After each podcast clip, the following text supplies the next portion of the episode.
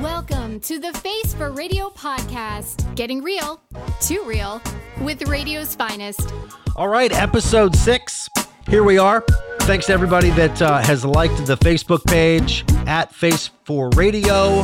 Uh, also, over on the Twitter, it's at Face for Radio. Again, we are wide open for sponsorships, which are completely affordable um, for any budget. And of course, Face for Radio podcast is brought to you by Fitz Scripts. If you're a station manager, your sales team needs some fresh ideas, concise copy for client spots, but it's just not in the budget to bring on a full time hire. Enter Fitz Scripts. Fitz Scripts Marketing Consultancy is owned and operated by a big ideas radio geek, my friend Laura and she's got experience writing thousands of scripts for a variety of local businesses in both small and major markets. To learn more, visit fitzscripts.com. That's F I T Z scripts.com. Fitz compelling copy that fits. So, for episode six today, uh, a again, I've been finding guests in a number of different ways. If they've been uh, old friends of mine that uh, I brought onto the podcast, um, there's also uh, friends of friends that are like, hey, you need to talk to this person, same as it was with uh, Jim Lenaway. Uh, but then again, I've met some friends on the Radio Peeps Facebook page, and one of which I'm talking to right now. His name is Big Rick on the radio. He's got 26,000 followers on the Twitter. And as his uh, Twitter bio says, grew up in Evansville, Indiana. He's a proud dad. He's a Hoosier and a Colts fan. And he's the morning show host now on Goober 95.1 in Bowling Green, Kentucky. Welcome to the Face for Radio podcast, Big Rick.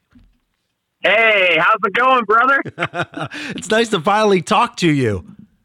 Yeah, you know, I got to give you a compliment. Uh, you, are a you're a shark.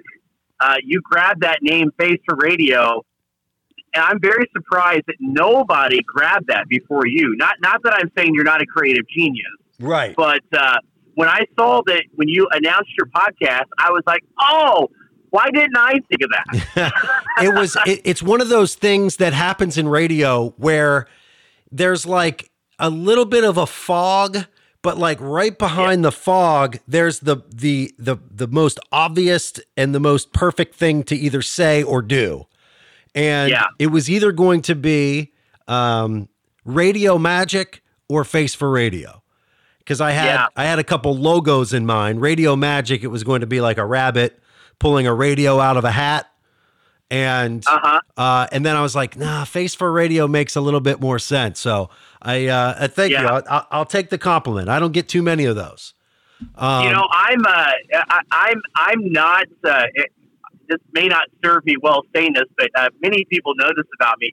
I have creative block when it comes to things like that. Like uh, any job I've ever had, I've never been a copywriter because I just don't have that knack for writing copy. It's just not my thing. I'm more of like an ad lib, uh, excuse me, and not ad lib, ad lib type of personality. Yep. And heck, even when I when I cut commercials, I don't ever follow the script, which drives production directors crazy. Yeah, um, I could see how that would. but uh, I feel like you know some people have the knack to write the copy and then follow the copy and inject the personality. I'm just a guy where I just want to inject the personality uh, any way I can because if you don't let me, it won't get done.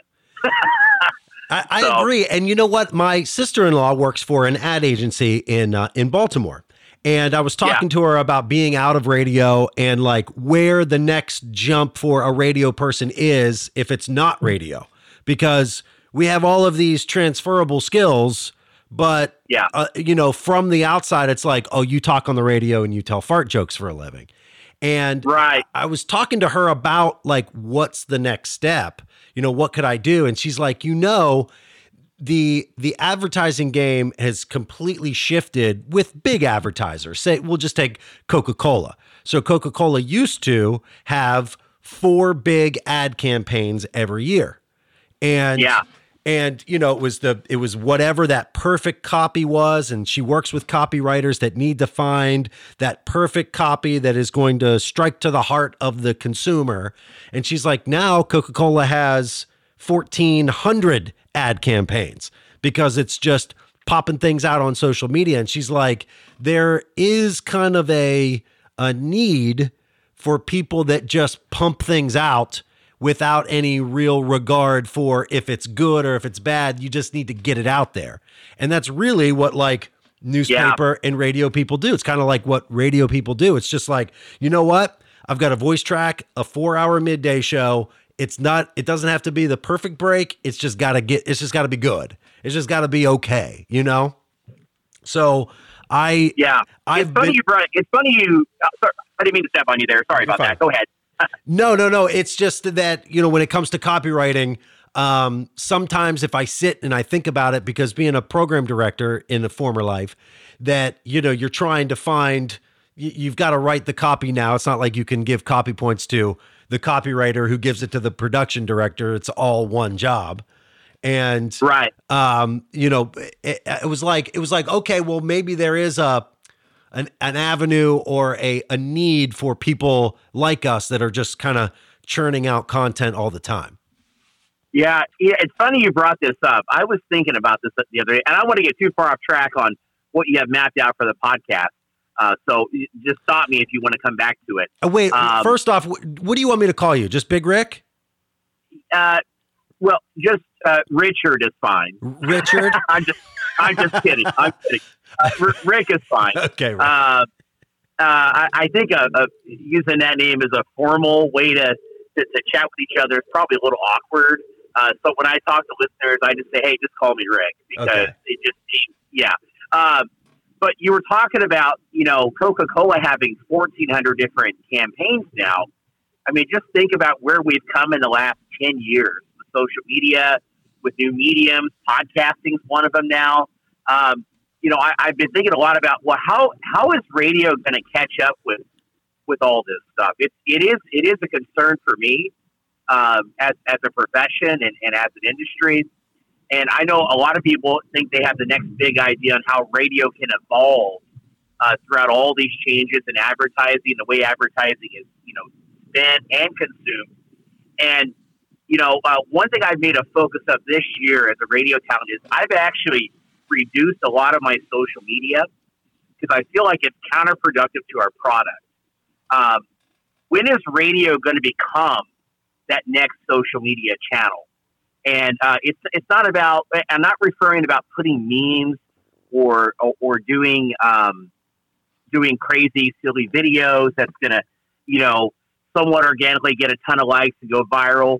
When is radio going to figure out what we do as as a day in and day out type profession, how is that going to become another social media channel? Does that make sense to you? No, not really. Maybe you could okay. maybe you could dive a little bit further in. Well, just think of it this way: Coca Cola had four advertising campaigns for the longest time. Now they've got fourteen hundred. Well, how are we going to use our product to to bring that to the table for advertising? And and what I mean is the the, the on air part of it. Uh, instead of you know, I, I know a big focus is music nowadays, but when is radio going to be able to depend on music formats in the next 20 years? I think that's going to be greatly reduced. And it's going to come down to personality, right? Right. right. And, and, and that's been talked about for a long time. We got to bring the talent back, yada, yada, yada. Well, I think that time is now. Um, so, how are you going to use your signal and, and, and create uh, maybe not create 1,400 different ways to advertise, but what are 1,400 different ways we could be using our product to benefit advertisers and make radio attractive?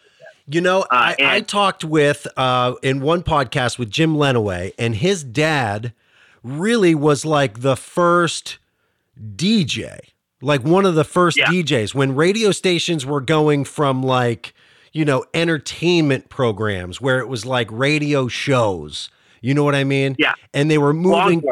Exactly, lo- exactly. Those long form sh- shows that eventually came over to television, and mm-hmm. he would be hired to be the first DJ that would be playing records and introducing records and interviewing people and stuff like that.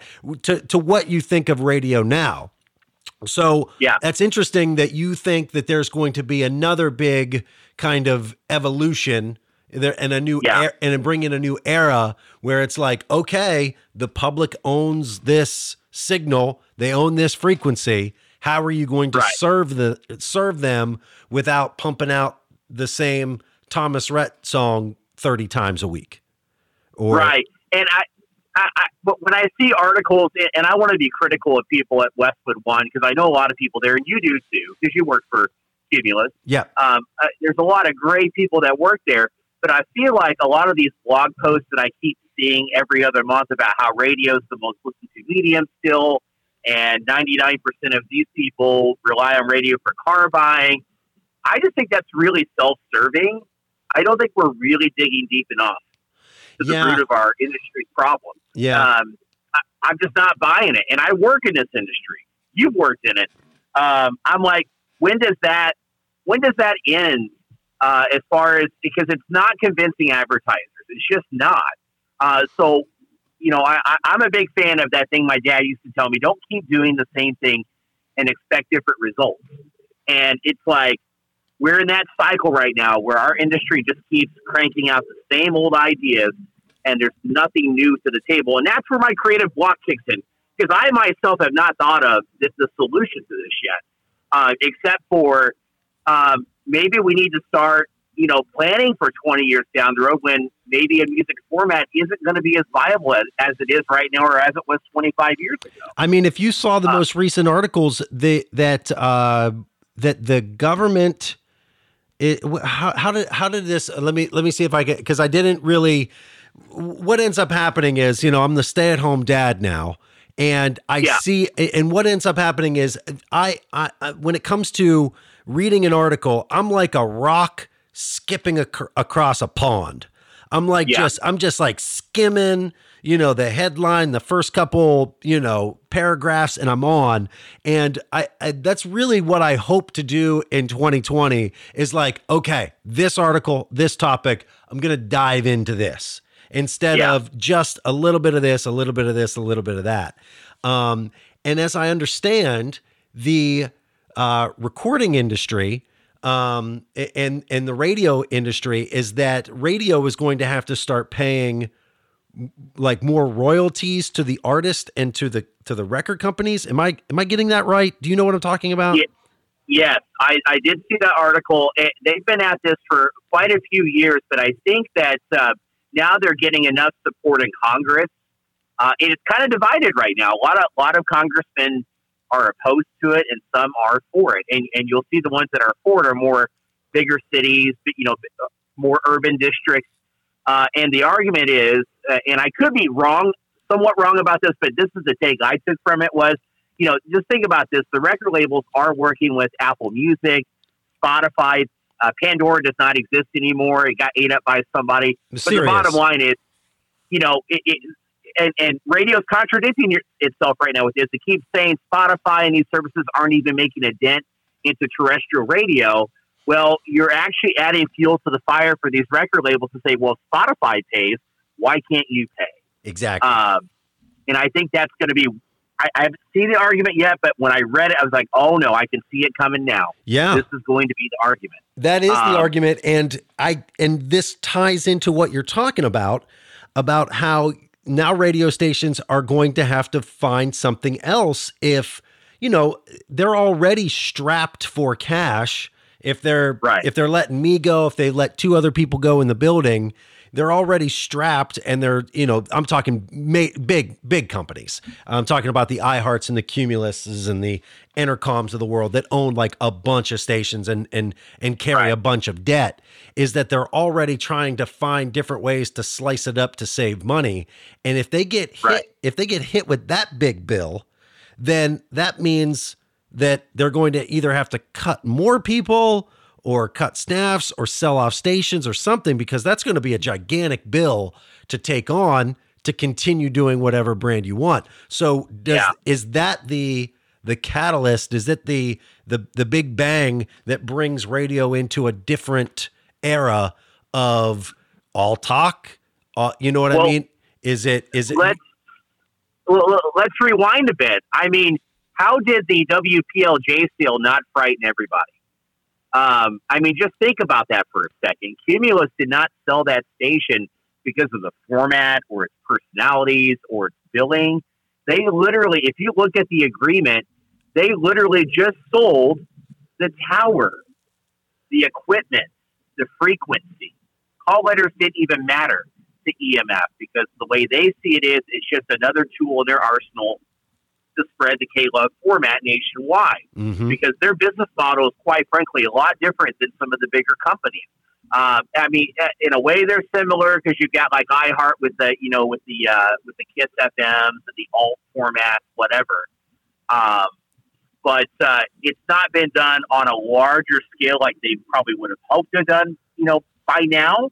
But you know, EMF has got it figured out. Um, you know, they, only have to retain one air staff per format, and they can buy as many signals as they want as long as they're raking in cash from fundraisers. Um, I also think that that business model is detrimental to radio, and it, there needs to be a cap put on it because uh, you know EMF, if they wanted to, they if they had the money, I think they would buy any any and every signal they could. Um, and uh, I mean, my hats off to them for being smart and playing the system. But you know, this is where you know commercial radio needs to adapt and adapt quickly because if that WPJ W uh, PLJ or whatever, Yeah. I, I know I got the call letters mixed up. No, there. you got it. It's If- PLJ. Mm-hmm. yeah, PLJ. If that doesn't scare you, like I don't know what will. I mean, what, what was the rock station in Chicago got, that got sold right before that? Wasn't it? Um, was it 101? It was something 101. It was the Loop. The Yeah, Loop. the loop. That's And, what it was. Yeah. I mean, I thought that would scare everybody. I mean, you're selling iconic brands just to pay down your debt. Like and that- and it's also that should be alarming to people uh, in our industry. Very alarming. And it's, for some reason, it hasn't done anything. Um, so, you know, that that's uh, I won't say that's the main reason I left one of the big boys to go where I am now, which is a mom and pop owner. But I will say it didn't help. It's a Um, it's an interesting game that the big companies are playing. Cumulus, uh, iHeart, uh, Entercom, um, and, and even some of the some of the uh, the smaller uh, smaller companies that are still own you know multiple markets. Is that Yeah. you're trying to be the biggest that you can be in the market that you're in. So you have more Right. you have more brands that can spread around. So the reason that Cumulus is like I got to we got to get out of New York is that they only had maybe two frequencies, two brands to to sell where other companies maybe had four or five in their arsenal. Right. So that's just something that they can tack on. A salesperson a salesperson can go into company XYZ and say, you know, what kind of audience are you looking to hit?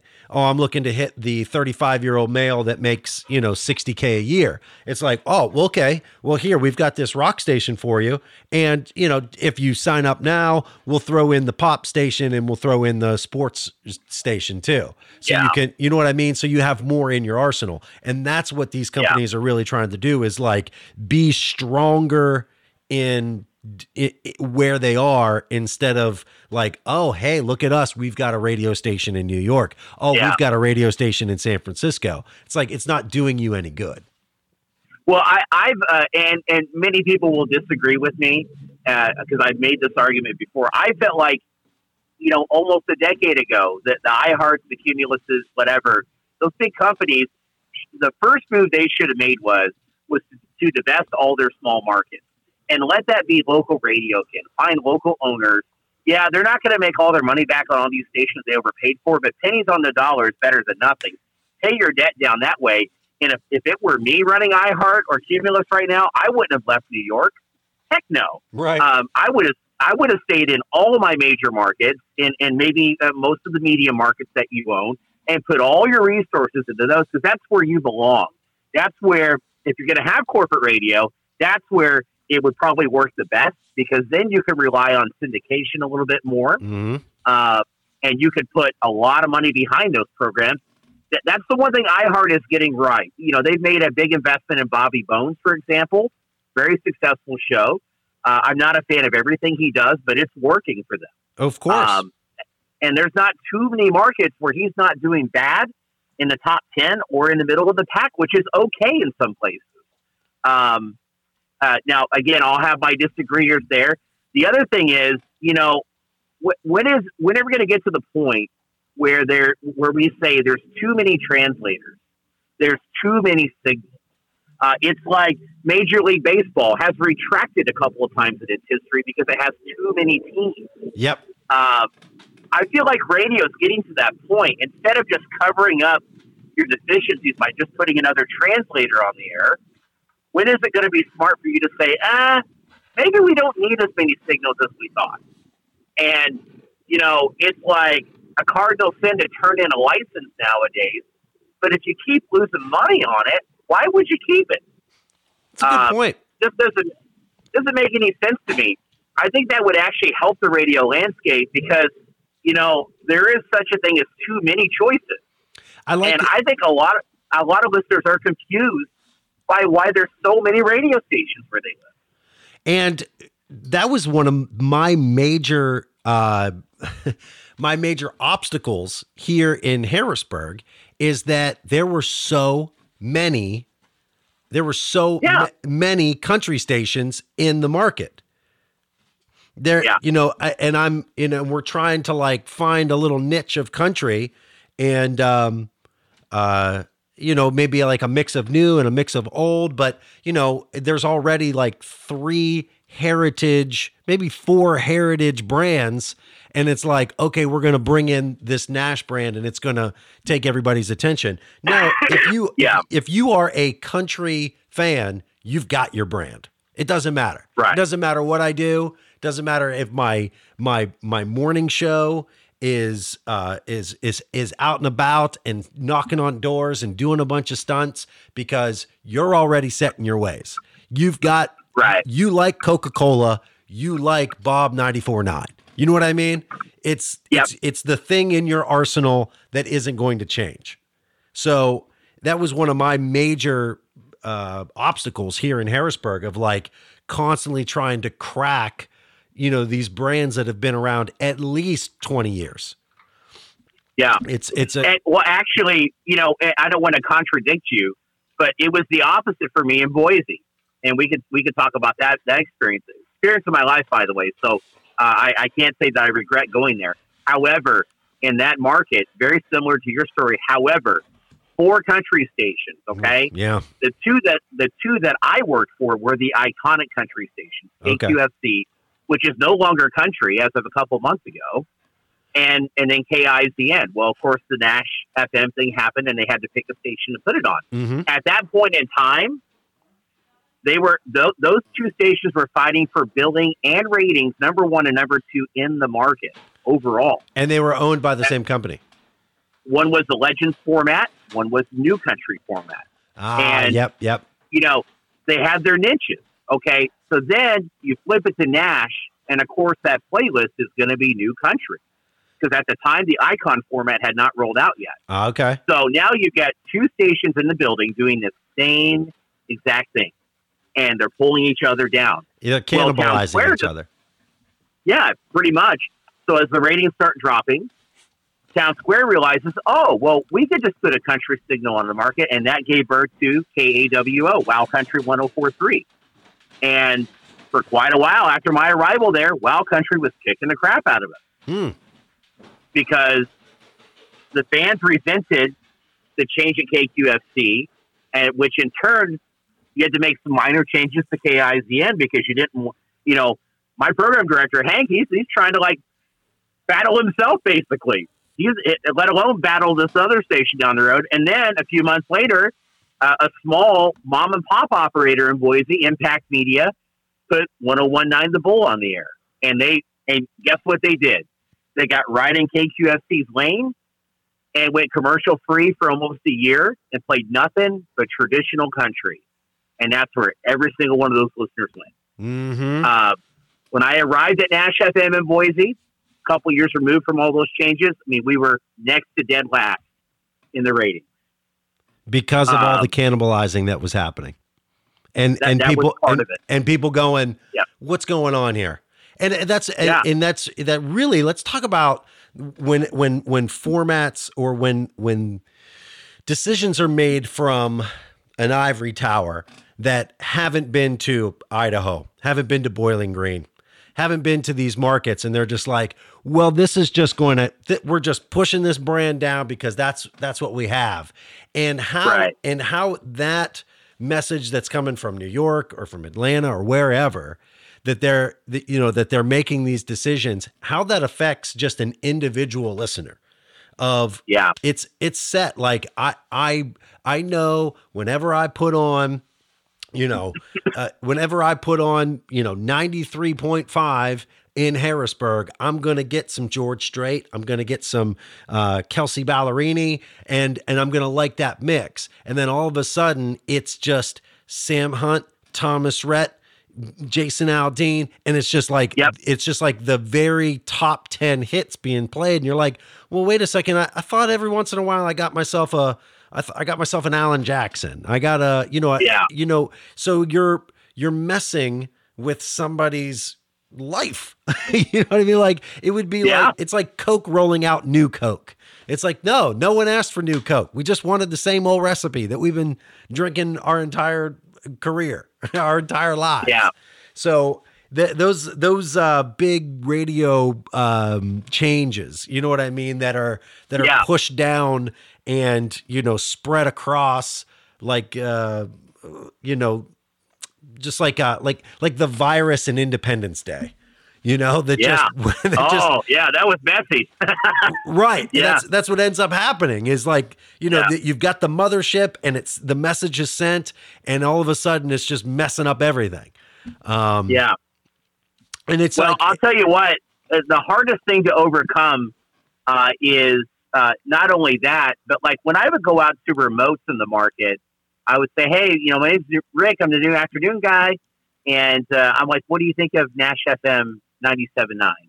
And almost every answer was, well, it used to be Idaho country. uh-huh. They didn't even know the they didn't know the call letters. They didn't know the frequency. They knew the slogan, Right. which was local to them, Idaho country. Been Idaho country for probably thirty years, is my guess. Mhm. And they're like, I just don't get the Nash thing. And I would try to explain it. Well, it's it's Nashville. It's all about the, the Nashville lifestyle. And they would look at me like I had two heads. Well, you idiot, you're in Idaho. It's a totally different lifestyle out here. There's rodeos. There's real life cowboys. Uh-huh. I mean, it, that's like the real West out there. Mhm. Even for a big city, it, I was blown away about how cowboyish it was there. Uh, I mean, they have open carry in, you know, public buildings. Like you can bring, you know, there's no firearm license there. like it's the Wild West. It is. Like a mass shooting would never happen in Boise because I would be, I would be more terrified of the, the good citizens carrying guns everywhere. Mhm. Um, so, you know, you know, about three months in, I was like, oh, oh no, right. this is not good. Right, because you're Uh, trying to change you're trying to change a culture that is that is that isn't going to change. You know what I mean? You're you're trying to change Yeah. an attitude, you're trying to change a routine that isn't going to change. I'll tell you what happened with me in Harrisburg is whenever I was hired, it they had just put uh, country on 1067 and uh, country on 1067 was always Z107. It was country for the longest time. And then somewhere in the mid 2000s or somewhere, it changed to uh, from Z107, which was a monster. It was a monster frequency. It still is a, a monster frequency. It everybody listened to it. It was always number one. It was Z Country or Z107. Everybody knew that that brand. And then it went to Yeah. then it went to Cat Country, and people were okay with that for a while. And then it just went away from country. It went to like a pop and then a couple different, you know, pop variations. And then whenever I took it over, they launched it as Z Country 1067, the iconic brand, giving people exactly what they want. Where did Z Country go? It's resurrected. Here it is. And we were humming. We're like, we're like, you know, people are like, oh my God, so great to have this, you know, frequency back. It's back to, it's so great that it's back to country. Everybody knew all the variations that it went to. You know, if you're out at remotes, you're talking to people, people are coming up to you, and I'm new to the market. They're coming up to me like I- they, like I'm an old friend. Like they haven't seen me. It's a high school reunion.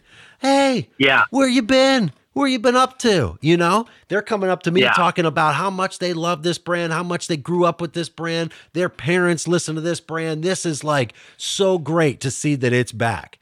And within a year and a half, they flipped to the Nash, and we never were able to, you know, regain that momentum. Yeah. If, if they wouldn't have, if they would have just kept with the icon, iconic Z country, we would have. I, I I have no doubt that we would have been able to at least make some gains on the on the legacy stations. But when you're Yeah. when you're in Pennsylvania, when you're in Idaho, when you're in you know uh, Green Bay, and you're like we're Nash FM, that local market is really going. Well, is it just a station coming from Nashville? Because the average person doesn't know the ins and outs of radio. You know, if Yeah. Well, qu- quite honestly, it was a station coming from Nashville. you're, Because, you're you know, right. You're they- right. They kicked it off with America's Morning Show, and and of course, uh, you know, uh, uh, and, and, and don't get me wrong, I love I love Blair Garner, and and we had, they had Terri Clark to begin with, and then eventually, uh, you know, Kelly Ford was on the show, Ty Bentley, all great personalities. But I mean, that's what happened. Uh, that I just don't understand how much like I, I don't think a lot of thought was put into how this was going to be rolled out, and I, I think that's that was the downfall right away was you didn't have a way to introduce it to the community. There was, you know, in a lot of the markets there was no television advertising, which is I think is what would have been required to Mhm, make such a big change. Oh yeah. Um, you know, it just and it could have been re- it could have been thought of, and maybe there just was no resources. But hey, we dumped all this money into it. We got to roll it out. You know, Yeah. I, I think that's how how it was done. I could be wrong. I wasn't there. I don't know. Yeah. Um, but uh, I'll tell you another story real quick, and and, uh, if you want to move on, we can. Um, but you know, the, the the radio station I listened to as a kid in Evansville, Indiana, was 96 STO. 96 STO. Back in those days, at some point in its heyday, had a 20 share. A, a That- freaking 20 share. That's like, that's no, it- that's not a shock to me because in previous Yeah. podcasts, I'm talking to guys that that had like like 40s and 60 shares in some of their markets. I mean, it's not But, uh, unheard of. Yeah, but like I, I mean, how how old are you? I'm 38. Okay, so you're just a couple years older than me. So you're we're coming of age and listening to radio right around the same time. Go ahead. Uh, the, early, the, the late 80s, early 1990s is when I really discovered radio and paid attention to it as as a, not only as a kid but as a radio geek. So you know the, the lineup they had on that station from 1988 to 1995 was just legendary. Uh, it was you know I feel like it was one of the few golden ages of, of radio, golden ages of radio in modern times. Um, but then in the late 90s, because of the way pop music was was changing, you had you know you had rap, the rap influence, you had the grunge influence, and pop was really struggling. Okay. Mhm. So now you're introducing, you're getting away from 80s hits and early 90s hits, and you're transitioning to mid 90s, heading into the 2000s type music, which is all great music. However, you had you had this crisis of moms n- never hearing this type of music before. I mean, I remember when they refused to play rap songs with cuss words in them, and now you, you can almost get away with anything on commercial radio. It seems like. yeah. Uh, so it was a really strange time for, for top 40 music. And 96 STO was like right in the middle of it. You know, you're the dominant station. Okay, what do you do? Do you go with the trend to keep your young listeners, which at that time, six pluses and 12 pluses were still valuable. Mhm. And, but you also got to keep the decision makers there too, the, the, the 20s and 30 somethings. Well, they made the decision to go in the more younger direction. And on top of that, they decided for whatever reason to rename the station the New Mix 96 STO. And when that happened, that's when that station started to decline. Um, and I think it was because nobody understood, well, what does it mean, the new mix? Like, I get what they're trying to do as a radio nerd, but as a consumer, they're like, why don't you just call it 96 STO? And I think that by doing that, you annoyed listeners. Right. You turn them off. Because now you're making changes to what they've known for the last 25 years. Mhm. Um, and my argument was has always been and will be if you would have just left the branding alone and introduced the musical changes, that would have evolved on its own. Why do you need to go do all this extra stuff? Um, yeah, it's like it's like idle hands, you know. It's like, well, if we're if we're changing it, we got to change the name too. It's like Yeah. it's like you, you don't have to overthink this. Right. Yeah. And I think that's part of radio's problem, even to, to this day, is oh, well, if this format has not moved up two or three shares and three books, we got to do something. No, you don't. Leave it alone.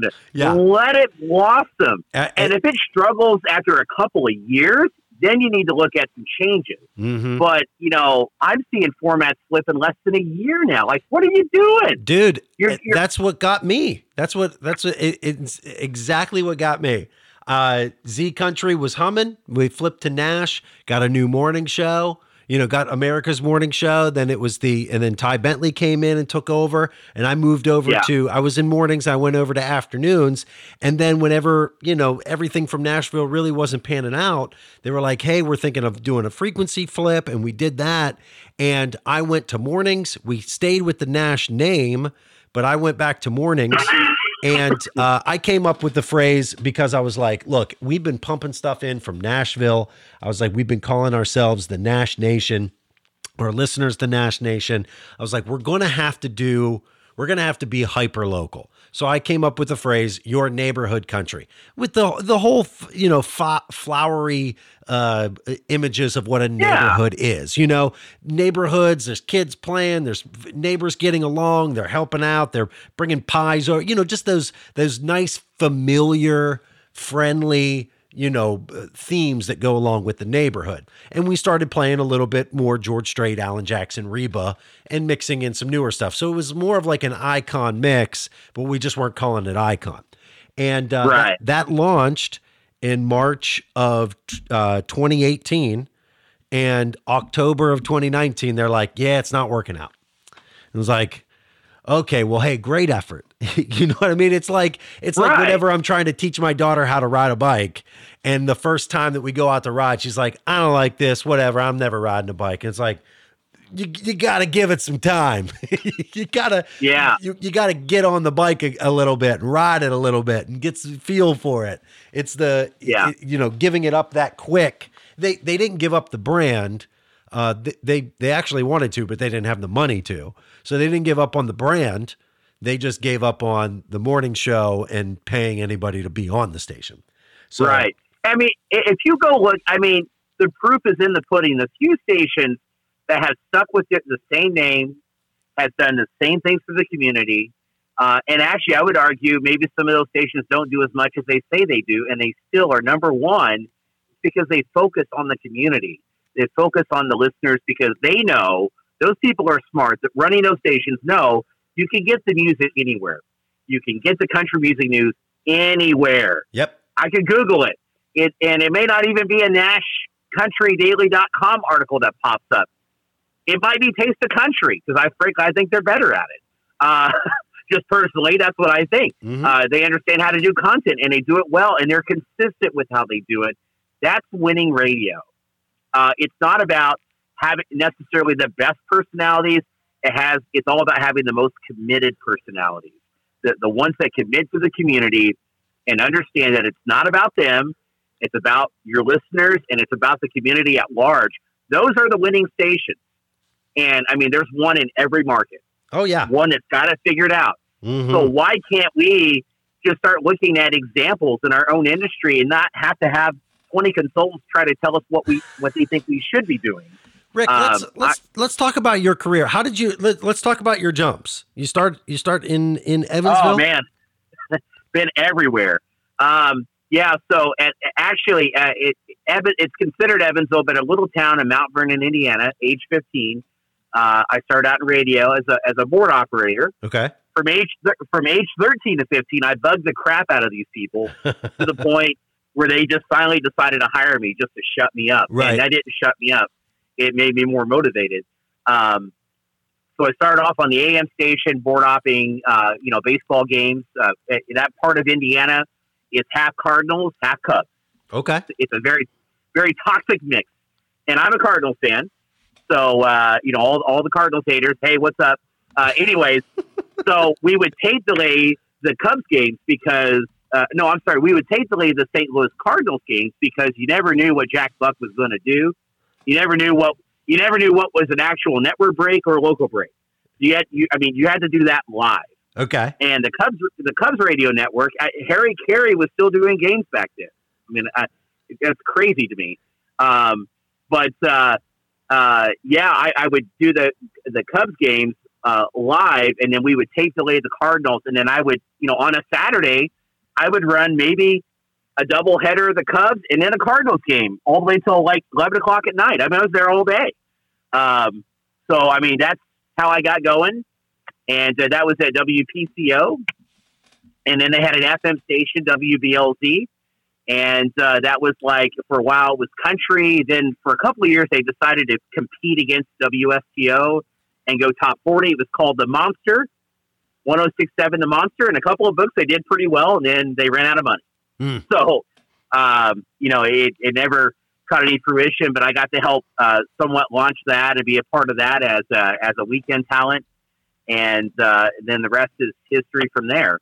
Um, and then I kind of jumped around some part time gigs in Evansville uh, in the early years. And then I went up to Muncie and uh, worked at uh, WLBC. And um, then I went to, where did I go after that? I can't remember now. Oh, then I went to Owensboro Okay. and uh, was at Q102. Then I went up to Marion, Indiana for a year and was at, uh, at Still Star 106.9. We launched that format. And then I went to Cumulus at WMDH and, and Muncie as well. And uh, then I went down to a little station near Cincinnati and Lawrenceburg, Indiana called Eagle Country 99.3. And then I left there to go to Boise. And now I'm in Bowling Green, Kentucky. So you're you're pretty close to home, being in Bowling Green. Yeah. That's not that's yeah, not I was that's not too far yeah, I was just up in I was just up in Evansville uh, about three weeks ago. It's just a two hour drive, and went up and you know went backstage and hung out with Old Dominion for a little bit. You know, got, got to see those guys again. A- so it's, it's and really nice. Bowling Green is in a really great location, being just just north of Nashville, especially because because you're you're still spinning country. Oh yeah, absolutely. We're Mhm. hundred thousand watts. Uh, we get into the Nashville market actually. Uh, I won't say that we're a player in the market by any means, but we do have listeners down there, Yeah. and a lot of the country, country artists uh, are familiar with us because we're up the road and they can hear us. So um, we do get a lot of Nashville love, which is great. So it's kind of like I'm still in Boise, but I'm not. Like I'm doing all the same things I was doing there, but I'm doing it in a smaller market, which is awesome. So you're you're So- on in the morning by yourself. Uh, yeah, yes, and and that's uh, that's like tentative. You know, I, I think at some point we might bring on a co-host, but that's uh, that we really haven't had you know serious discussions of that yet. But I think eventually that's what it's going to go towards. I'll have a co-host at some point, uh, but right now. Um, I'm just getting the because, uh, quite frankly, you know, WGGC has always been a top three station here, but they've had a lot of turnover in morning. Got it. Um, so, you know, the name of the game right now is just to play a lot of music, do a lot of good content, but, you know, be brief and just get people familiar with the show. And then once we see some, you know, hopefully some bumps in the ratings here, we, we can make some adjustments and add to it. So who uh, who owns uh, Goober ninety five one? So it's a small company called Heritage Communications, and it's family owned. Uh, Bill and Darren Evans, uh, a son and uh, father and son, own it. And uh, the dad kind of owns the stations up in Elizabethtown, Kentucky, just up the road from us. Uh, it's in between Bowling Green and Louisville. Okay. Uh, and and then WGGC is a standalone station here in Bowling Green. So we're you know it's just one radio station, and then Darren also owns a smaller station a couple counties away, uh, a little three thousand water. That's uh, kind of like a community you know county radio station. It does very well, um, and and that's pretty much it. So, So, tell me about the uh, market. tell me about the Bowling Green market. What have you, how long have you been there, and and and what have you learned so far? see, I got there uh, here. Uh, my first day was April first, so that's what nine months. Yeah. Am I doing my math right there? It's uh, So you know, I've been here. Less, it's yeah, not we'll call it nine months. Sure. yeah, close to nine months. Mm-hmm. Um, so it's an interesting market. Um, honestly, I haven't. I've only met a couple of personalities here. So uh, because I've been so busy, Uh, it's kind of like a one man show. You know, you know how to do a morning show. I mean, you've done it. It's uh, it's weird hours, and you know, you still have a lot of time to go out and meet other radio people. But the couple I have met, uh, Brooke over at Woohoo, W U H U, which is the perennial top forty here. That's a great name uh, for a, that's a great name for that's a great it, call letters. Called, yeah. I love their slogan by the way. It's it's all hit Woohoo one oh seven. It's one oh seven one on the dial. Uh, and it's been Woohoo for, for uh, I think since the early '90s.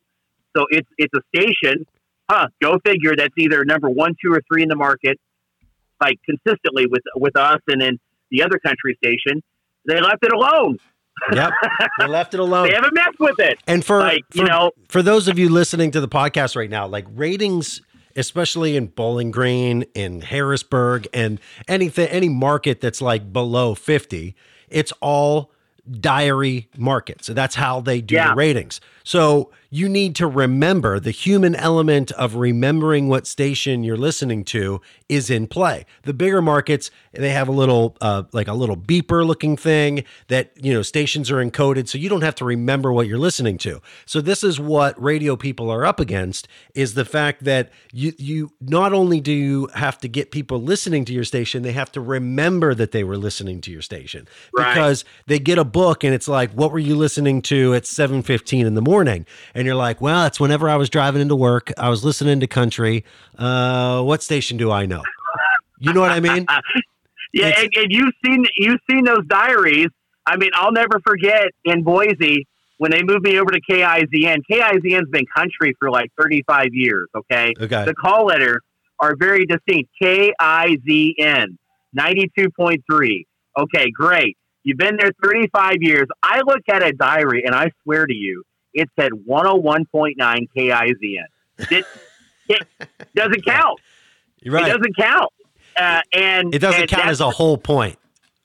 Yeah, and Hank and I are like, "Oh my God, please stop this!" And there was like four diaries like that. Like we would have had a ten share, right? Uh, by our estimates, if we had those four diaries.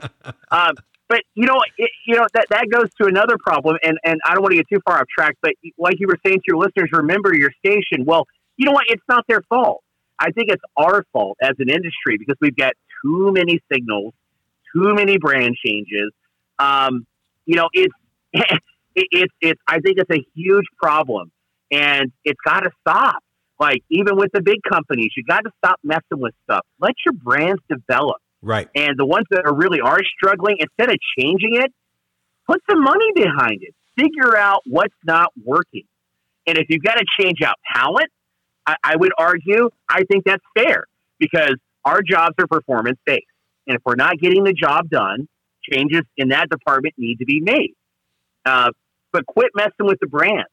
And, and that's why there's so many ratings challenges in so many markets. Uh, it's just too volatile. You got to take a step back and just let things play out for at least a couple of years, if not longer, if you're committed to those brands. And the good companies like, um, you know, like Hubbard Radio, they're, they're kind of that way. They don't really mess with stuff too much. Right. Uh, Cox Media is another great example. They don't really mess with things too much. Um, I think those those mid-sized companies, even Townsquare Media, give them some credit. They haven't messed with a lot of their brands and because they're they, they, they value do, the brand. It's an iconic brand. They also know? have they these other smaller companies. Yes, they have some stockholders, but they don't have the the big, huge stockholders that yeah. Cumulus and iHeart have. So when it mm-hmm. comes when when you start making changes just to appease stockholders, it's the wrong way to go about business. Period. Yeah. You know, I'll even give iHeart iHeart some credit. To, to their credit, you know, the only time you ever see format flips with iHeart are like translators and small stations. Like they don't mess with the big dog stations. No. They never have. No. Uh, so even you know, I can't really be too hard on them. Honestly, my former employer Cumulus, that's the one I'm going to be hard on.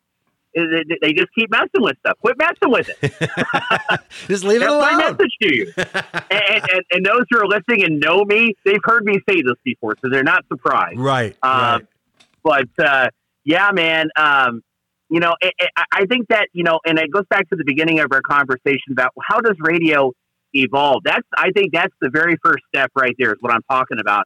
And then really take a hard look at our business model, like from the core, and figure out okay, this is what we've been doing for a long time, and this we notice that these things don't work, and we've got to change that. What what can we do to change this, or or even eliminate it because it's just not working? Um, Yeah, it's I, almost make like a lot of sense. It's almost Yeah. like uh, Norfolk Southern. If if they would have realized that they were in the people moving business, there would have been a Norfolk Southern air air airline. Right. It's it's realizing what does radio do? What is the main basis? You know what I mean? if if you had to draw it up in like two or three bullet points, what does radio do? And Yeah. and just and then just focus on those bullet points instead of Yeah. well we're we, we, we help out charity and we also uh, give away cash every hour you know in in uh, September. And you know it's like well wait, wait a s- slow down slow down. What do you do? You know what I mean? Do you entertain? Do you inform? Do you um do you do you you know uh, support the community what is what is the main functions of of the Yeah. business and then really drive your attention toward you know lifting up those bullet points Right. And, you know, you make a great point there. You, asked about my show. So if you don't mind, I'll share with you when I got here what I decided my show was going to be. Um, is that okay? Or yeah of course Yeah. this is So- th- there's i don't really have a a set idea or a set format for this podcast. Okay. it's it's really and the hope was hey you're a radio guy. Let's talk a little radio. If we get off track no big deal. You know what i mean? If we stay just talking about radio fine. That's fun. You know what i mean? So- go ahead. so the, the whole the hole in the market that I uh, realized in Bowling Green, uh, and and I've exploited some of the political climate here. It's it's a very Republican state. It's no secret. Kentucky just is. Um, and here in this region, you have two very prominent U.S. senators, Rand Paul, and then you've got Mitch McConnell, and then some very influential congressmen on the Republican side. And I'm like, wow, we have a powerhouse of very, very high top dog politicians in this little area of the country. mm-hmm. So, what can I do with that without being political on the show? Because you want to avoid that. You don't want to take sides. So, what I did, what I what I presented to the owner when he interviewed me was, listen, here's the hole in the market. You don't have anybody that's hyper focused on localism, and it's not just about covering the bake sale at the church. You're covering big issues too. Um, you you can almost take a journalistic side to it, and then you've got country music, which is very very conservative, you know, loyal fans, and, and they're willing to listen to anybody and everybody. I believe they're more open minded than you think. So I made that argument. I said, let's create a couple of segments. The first one is going to be called State of the State. And, I, I'm going to invite these senators and congressmen on, and we're not going to talk politics. We're going to talk about what they're elected to do, which is talk to the constituents about real issues. And uh, I think that can be kind of muddied up when you say that nowadays because people are trying to do the gotcha journalism and you know get get the controversial hot take from somebody and make a big deal about it. right That's not my game. My game is get them in the studio. They're a friend of the station, whether they're Democrat, Democrat or Republican, and they have a voice on a hundred thousand watt signal to get their actual message out on what they're trying to do for their for their uh, you know constituency. So my first guest was Rand Paul. I mean, Rand Paul is a very polarizing figure right now in politics. Obviously, a big Donald Trump supporter. And I didn't do that because my base is country music. I, I, I went went with him first because I thought, you know what, he's probably the biggest name. If I get this guy on, I'll get all the others on. yes And it's worked. It's worked out that way from state senators on up to to congressmen. I mean, it's been terrific, and that is probably my, my most popular segment now. And in addition to that, I added the podcast uh, uh, component because I'm only playing two to three minutes snippets of the record because I record these interviews. I don't do them live yeah and for for good reason. Because if they slip up and go political, you know, I have a way to cut them off and not put it on the air. right I, I feel like that's the best way to do it. So I take these two or three segments, uh, depending on how much content I've got, and I run them in the six o'clock hour. at random. It could be a Wednesday, it could be a Monday. Whenever I get these people in, I run it the next day. Got it. Um, and then I create the podcast, which might be a 25 minute conversation with them in mm. studio or over the phone. Of course. And then you say, hey, you know, uh, uh, Rand Paul talked about new funding for this, that, that, that. Hear what he said about Donald Trump in my podcast. Like, that's how you direct people to digital content mm-hmm. uh, because you leave them wanting more.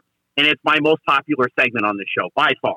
I mean, I get all kinds of emails, and they're not nasty emails. They're actually very, you know, good opinions. Nobody ever bashes me because I'm not taking a position here. I'm just the moderator. Exactly. You know? And and I think that's how you get away with that on a country music station or a top forty station. Don't try to be more than what you are. I brought I brought the before uh, probably three or four weeks before I was let go. I had the lieutenant governor of Pennsylvania, uh, John Fetterman, yeah. who's just a he's just a, a, a really interesting guy. And yeah. I go, come on in.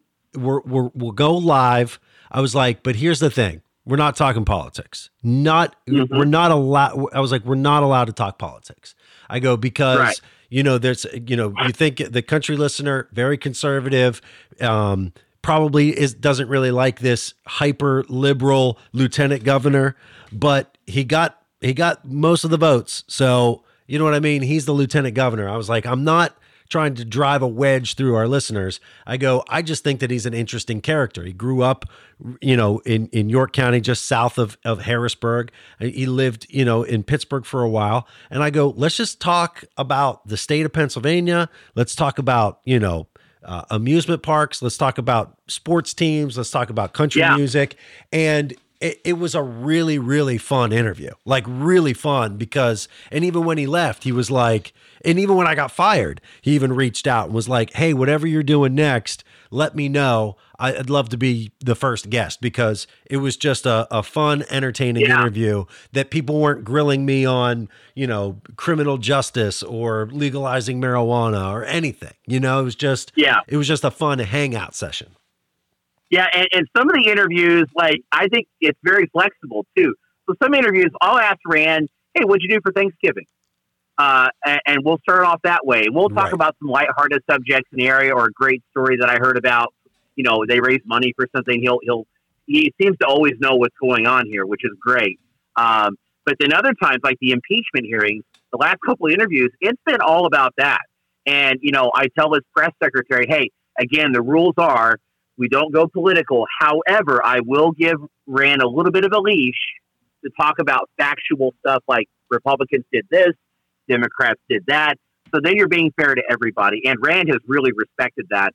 Uh, so I've built a great rapport with him. And then, and then Mitch McConnell uh, is terrific too. He's not as grumpy as you think he is.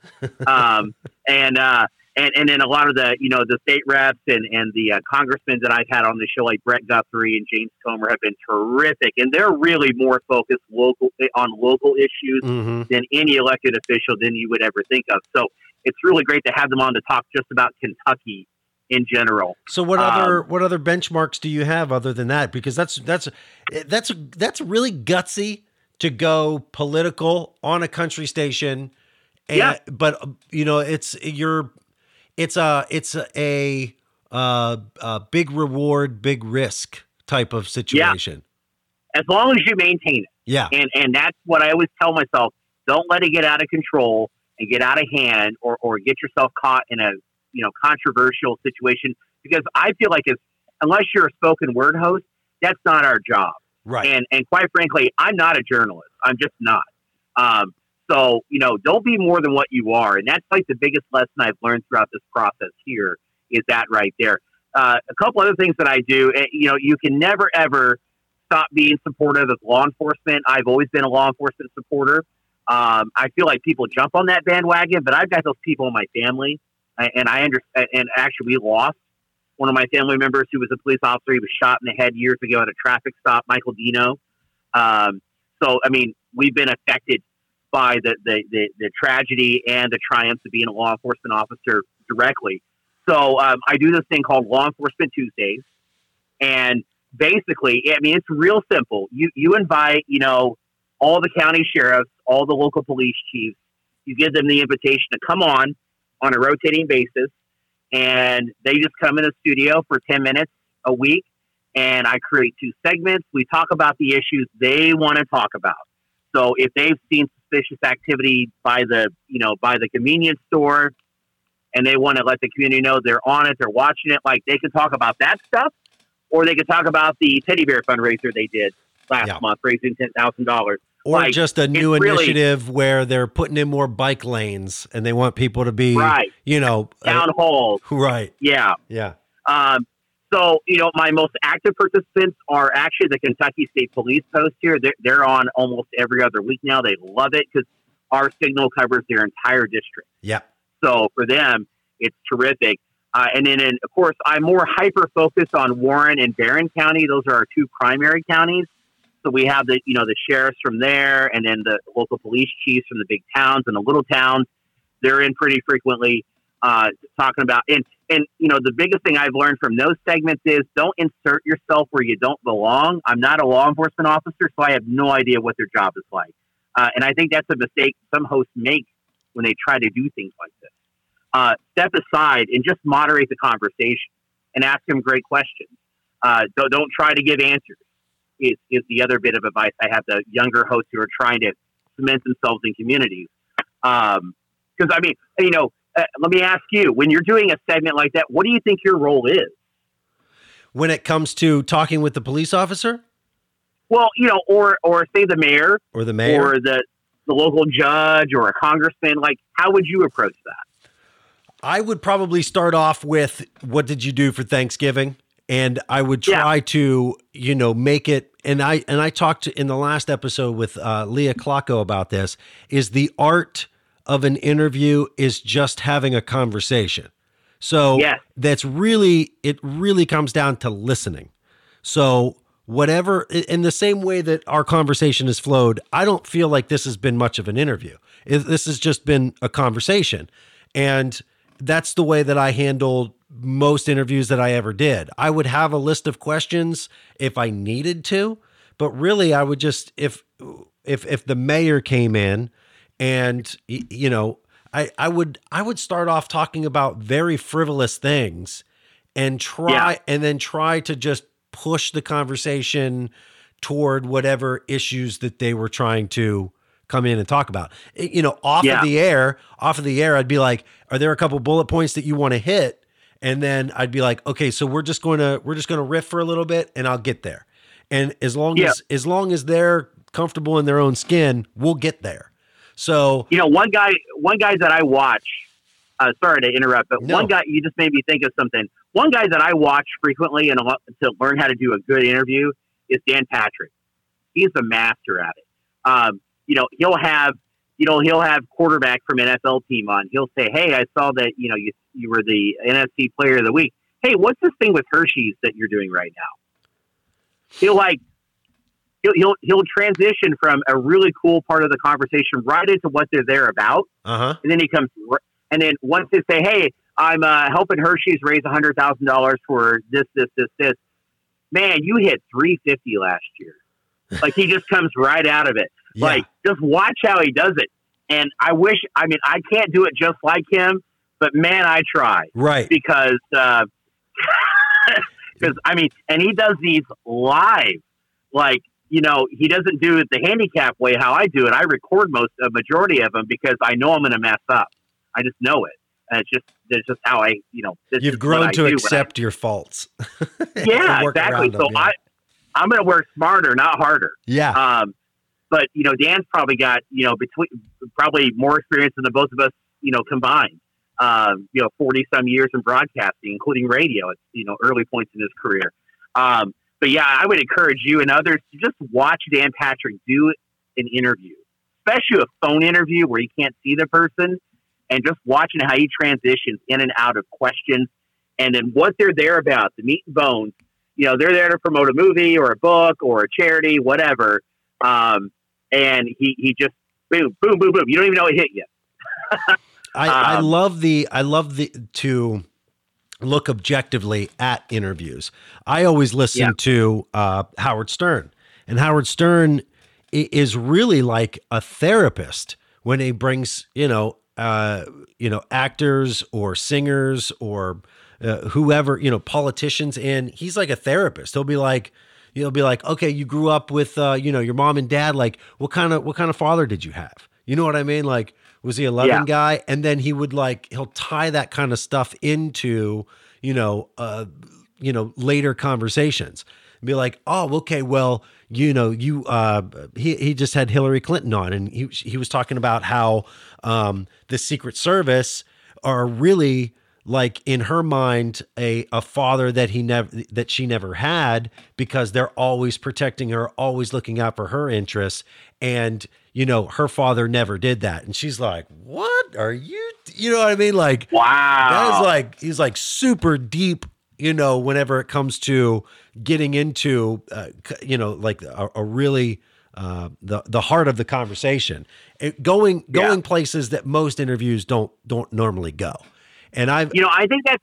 Oh, sorry. Go ahead. Go ahead. I that's that's kind of not what my hope is for this podcast. I don't really care about what kind of mother or father that you had or anything, but like you you know what I mean? You can talk about uh, some deeper things that that resonates with more people than just radio nerds.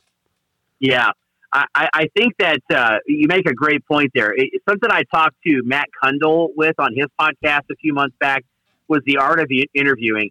I don't believe myself to be a very good interviewer. I don't think I'm very good at it. I think I'm just getting started because, quite frankly, most of my career I wasn't doing that type of stuff. So I'm having to learn as I go. Yeah. I think the biggest thing that radio personalities could pick up if they want to change their industry is to, for everybody that works on the air, is to become an excellent interviewer. And, and, and I know that's not possible in a perfect world. Everybody would be good at it. But I think the majority of us could be really good at it. And I think that's our next niche, uh, especially when, as we move towards a more podcasting type world, radio needs to adopt that. And I think we are at a very good pace, but I think we just need to fully embrace it, put our arms around it, and own it. Yeah, and Um, I think that what you're and- doing with talking with the politicians, talking with the police chiefs is a is a really good start because you think of a radio personality interviewing somebody, maybe the politicians and the police chiefs aren't what you think. You're thinking, "Oh, they're going to interview the local artist or they're going to lo- interview a national artist, but it's mostly Yeah. going to be music based." So if there is you know, a radio nerd that's listening to this right now, interview anybody. it doesn't matter. If you're if you're able to take your phone and plug in a microphone and interview the the person that works at the bakery, it doesn't matter. Like just just get used to asking random questions and trying to Yeah. you know, try try to hone your interviewing skills. Yeah, and you know another hole in this new technology that that's out now with with the smartphones and streaming music and all this. Okay, I'm not saying we need to give up the fight in the music department by any means. However, I think we need to start limiting ourselves to just being that, uh, and and and maybe branch out more. Uh, so the whole with all this and where radio can really capitalize is now more than ever, our world, our people in this world are so disconnected. Uh, they're connected to their devices, but they're disconnected from their world. Mm-hmm. Um, and uh, I mean, I have to get on to my kids about this all the time. Put the devices down and go connect with, with other things other than technology. So here's where radio capitalizes. People listen to podcasting to connect with something. That's really what it is. It is. You want to hear you want to hear a conversation. So and uh, let me make another point here before I finish that one is you know I think 20 years ago a radio personality like myself would say well I, I can't do an interview it's not big enough you know I, I think that's like a common misconception in radio well if I don't have this country artist on my show you know it's not a real interview I- I don't know if you've ever felt that way, but I have felt that way at times in my career. I and. Yep. now I, I'm now just realizing, you know what? I talked to the boring mayor for, for, for 30 minutes and he told me some really cool stories. Right. Like, and that actually happened to me this week. Uh, I saw the mayor at the Christmas tree lighting, which is a huge deal here in Bowling Green. It's like the biggest winter event besides the Christmas parade. So I saw him down there. I've had him in a few times. Came up to me like I was an old friend. He's only known me nine months. Rick, hey, great to see you, man. Oh man, I love coming into your station. He's never said that to me inside the studio. Yeah. Um, so I connect. I finally connected with this guy, and I said, "Hey, why don't you come in this week? Let's talk." So I had him in on Monday, uh, yesterday, and we're we're talking. And I start off with, "Hey, it was really good to see you at the Christmas tree lighting. Man, you look really bubbly, really positive. Looks like you were having a great time." And this guy finally opened up to me after nine months of interviewing him, and he said, "Yeah." Well, here's a little bit about the history of the Christmas tree lighting, and he told me a few stories about how it got started, some of the big changes over the years. Maybe to other people this would be boring, but to me, I was fascinated by this because he was a completely different person. Because once you connect with these regulars that are in your studio, then you learn things about the city that most people have probably never heard about. And that's what people are there for. They want to hear that stuff because uh, they're going to go tell so and so they know that grew up in this town or grew up a block away from them the same type of stories. And it's like connecting dots. If radio can start connecting more dots with our listeners, I think that's when things change for us in a positive direction. That's a, um, that's a that's a that's a great place to end on, man. We talked about what's yeah. wh- where radio's going, and I think that you uh, you put a nice little bow there at the end. Yeah, yeah. Oh, is it over? Is it over? I don't want it to be over. We're having so much fun. Does it have to end now? this, this, has been a really good conversation, man. Honestly, uh, you've you yeah. have, you have a lot of good insights on, um, you know, the role of of a personality, the role of a radio station, and uh, um, I don't think that you're ever going to find yourself on the beach. Uh, you are you are a, a, oh. a really good a, a really good radio guy, and uh, a- any any station or any any company would be very proud to have you. Well, thank you. Hey, I, I will say one more thing, if you don't mind. Yeah. I know you probably got to go. Uh, you know, Fred Jacobs is a guy that I really look up to. And uh, another name is Lori Lewis. I really read what they write with their columns. And Fred Jacobs had a really cool column the other day. You might have seen this. He talked about the chair, the chair and how big companies have that empty chair in their boardroom. And that's that's where the customer sits. Even though they're not visibly there, they're always thinking about what the guy in that chair would would see how they're doing things. And um, I thought it was really cool how he wrote that article. So to anybody listening in radio or in media in general, go read that article by Fred Jacobs. I'm not. He didn't pay me to promote this, by the way. okay. Uh, it, it, I don't agree with everything he put in the article, but he did make some really solid points on how radio could really adopt that model when they're thinking of format changes or putting together shows or even promotional campaigns, events, things of that nature. How is somebody in that chair going to perceive what you're doing and will it make sense to them? Hmm. And that's how, you know, the last year, that's what's really changed my career is thinking in that regard. I should have did it a long time ago. Just think about the person in that car listening to you, how do they perceive how you're saying things to them? Are you talking with them or are you talking at them? Yeah. That's that's one of the key things that I think about. And and, and then becoming a better interviewer and connecting those dots. I mean, that's the bow right there for you. Um, I, I hope that that advice passes on to younger people who are listening. This is how you're going to change your industry. And, uh, you know, I'm almost 40. You're almost the same age as me. Mm-hmm. Will I be doing this in 20 years? I don't know. Um, so we're at a turning point right now for all this young talent that's coming in, learning how to like find their way. I think these are the things that you need to be listening to by Chachi's podcast here. wink, wink. Um, to find out the real inside and, and not necessarily the way it's always been done, but find the right way for you to become an excellent talent. On Twitter, it's at on air with Rick with a K.